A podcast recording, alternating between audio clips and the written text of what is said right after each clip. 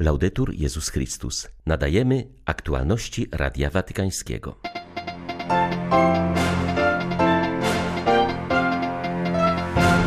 Choroba jest częścią ludzkiego doświadczenia, ale może stać się czymś nieludzkim, jeśli towarzyszy jej opuszczenie, pisze papież w ogłoszonym dziś orędziu na Światowy Dzień Chorego. Rozwój sztucznej inteligencji wymaga uregulowań etycznych, stwierdził Franciszek na audiencji dla przedstawicieli religii abrahamowych, którzy podpisali wspólne oświadczenie w tej sprawie. Rosja zaciekle atakuje, ale Chrystus cierpi z nami, mówi w codziennym orędziu arcybiskup Światosław Szewczuk. 10 stycznia witają Państwa ksiądz Krzysztof Ołdakowski i ksiądz Tomasz Matyka. Zapraszamy na serwis informacyjny. Choroba stanowi część ludzkiego doświadczenia, może jednak stać się czymś nieludzkim, jeśli jest przeżywana w izolacji i opuszczeniu, jeśli nie towarzyszy jej troska i współczucie, pisze papież w ogłoszonym dziś orędziu na Światowy Dzień Chorego. Jak co roku będzie on obchodzony w całym kościele 11 lutego w liturgiczne wspomnienie Matki Bożej z Lourdes. Franciszek zauważa, że to właśnie stosunek względem chorych pokazuje, jaki jest stan naszej wspólnoty, czy idziemy razem, albo też każdy na własną rękę. Jednakże doświadczenie słabości i choroby może być też dla nas okazją, by nauczyć się stylu Boga, który jest bliskością, współczuciem i czułością, a przy tym nie dać się zarazić kulturą odrzucenia. Papież odwołuje się do dwóch fragmentów biblijnych. Pierwszy to wyrocznia z księgi proroka Ezechiela, mówiąca o tym, jak Bóg sam pasie swoje owce, opiekuje się chorymi i zbłąkanymi. Drugi obraz biblijny to przypowieść o dobrym Samarytaninie, w której opisana została sytuacja zanegowanego braterstwa względem człowieka pobitego i porzuconego przy drodze, a zarazem postawa Samarytanina, który dostrzega to opuszczenie, wzrusza się i współczuje. Udzielając pomocy, zmienia stan rzeczy, stwarza świat bardziej braterski. Franciszek przypomina, że nigdy nie jesteśmy gotowi na chorobę, a często nawet do przyznania się, że jesteśmy coraz starsi. Boimy się bezbronności, wiemy, że przy obecnej kulturze nie ma miejsca dla kruchości. Może się zdarzyć, że ludzie nas opuszczą, albo że my sami się od nich oddalimy, aby nie być dla nich ciężarem. W ten sposób rodzi się samotność i gorzkie poczucie niesprawiedliwości. W takiej sytuacji trudno też trwać w pokoju z Bogiem. Dlatego, jak pisze papież, ważne jest, aby cały Kościół skonfrontował się z ewangelicznym przykładem dobrego Samarytanina i stał się faktycznie szpitalem polowym. Niedopuszczalne jest, aby decyzję o życiu i losie człowieka powierzyć algorytmowi, powiedział papież podczas spotkania z sygnatariuszami rzymskiego wezwania dla etyki sztucznej inteligencji. Reprezentują oni trzy religie abrahamowe oraz potentatów w dziedzinie technologii cyfrowych. Jak zwrócił uwagę Ojciec Święty, innowacje w dziedzinie sztucznej inteligencji powodują, iż narzędzia te w coraz większym stopniu decydują o aktywności człowieka, a nawet o jego decyzjach. Franciszek wyraził uznanie, że w przedsięwzięciu uczestniczą przedstawiciele wielkich religii świata oraz mężczyźni i kobiety dobrej woli, którzy dążą do tego, aby algoretyka, czyli etyczna refleksja nad stosowaniem algorytmów, była coraz bardziej obecna nie tylko w debacie publicznej, ale także w tworzeniu rozwiązań technicznych. Wezwanie rzymskie może być użytecznym narzędziem wspólnego dialogu między wszystkimi w celu wspierania humanitarnego rozwoju nowych technologii. W związku z tym przypominam, że w spotkaniu między różnymi wizjami świata prawa człowieka stanowią ważny punkt zbieżności w poszukiwaniu wspólnej płaszczyzny.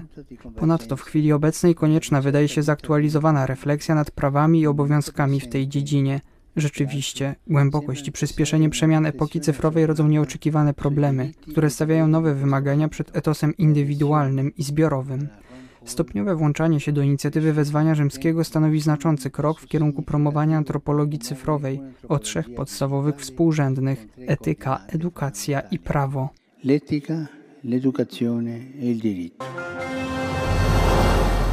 W intencji przekazanej za pośrednictwem Światowej Sieci Modlitwy Papieża, Franciszek poleca w styczniu pamięci Kościoła wychowawców, zapraszając ich, aby byli twórcami wspólnoty i świadkami braterstwa. Ojciec Święty zwraca uwagę, że wychowawca powinien robić o wiele więcej niż uczyć matematyki, geografii czy historii.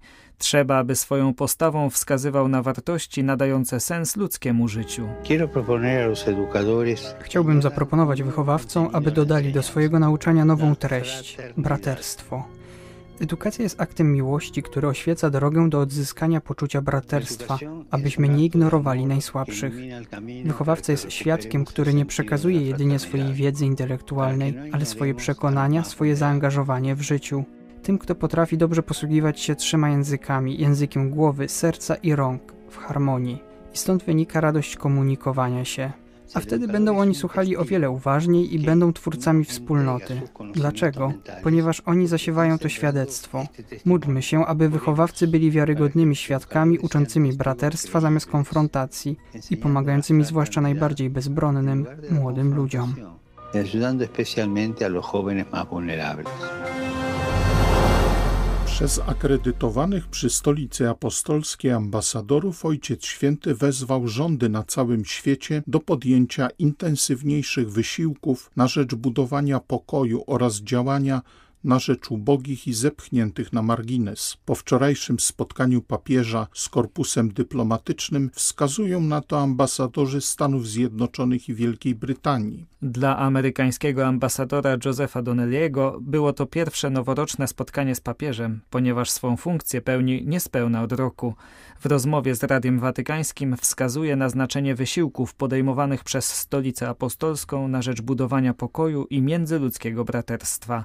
Podkreśla też rolę Stanów Zjednoczonych na tej arenie w minionym roku, kiedy aktywnie wspierały Ukrainę, pomagając jej mieszkańcom zachować wolność i nie dać się porwać przemocy Rosji. Szczególnie uderzyło mnie w przemówieniu Franciszka to, że miniony rok był trudny dla pokoju. Po inwazji i ataku Rosji na Ukrainę mamy nadzieję, że uda się zakończyć tę wojnę. Służy temu także współpraca wszystkich dyplomatów. W minionym czasie podejmowaliśmy wspólne wysiłki, by pomóc Ukrainie w zapewnieniu jej bezpieczeństwa, ale pracowaliśmy też nad wieloma innymi kwestiami, choćby nad tym, jak stawić czoło negatywnym skutkom zmian klimatycznych. Naszym zadaniem jest próba zbliżenia ludzi i sprawienia, byśmy mogli zbliżyć się do pokoju na naszej planecie. Z kolei ambasador Wielkiej Brytanii zauważa, że Franciszek nie tylko podkreślił niektóre z najbardziej bieżących problemów, ale z charakterystyczną dla stolicy apostolskiej optyką rzucił też światło na zaniedbane oraz zapomniane konflikty i problemy. Christopher John Trott zauważa, że papieskie przemówienie wyznacza kierunek dla kluczowych działań dyplomatycznych.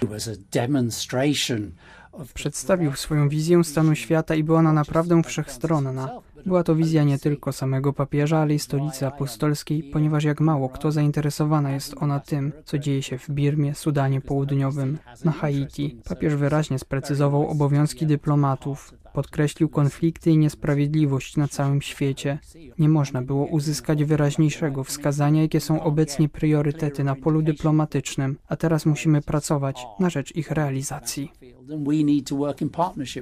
Niedopuszczalne jest, aby część społeczeństwa była wykluczona z edukacji, co ma miejsce w przypadku afgańskich kobiet. Wskazywał we wczorajszym przemówieniu papież Franciszek.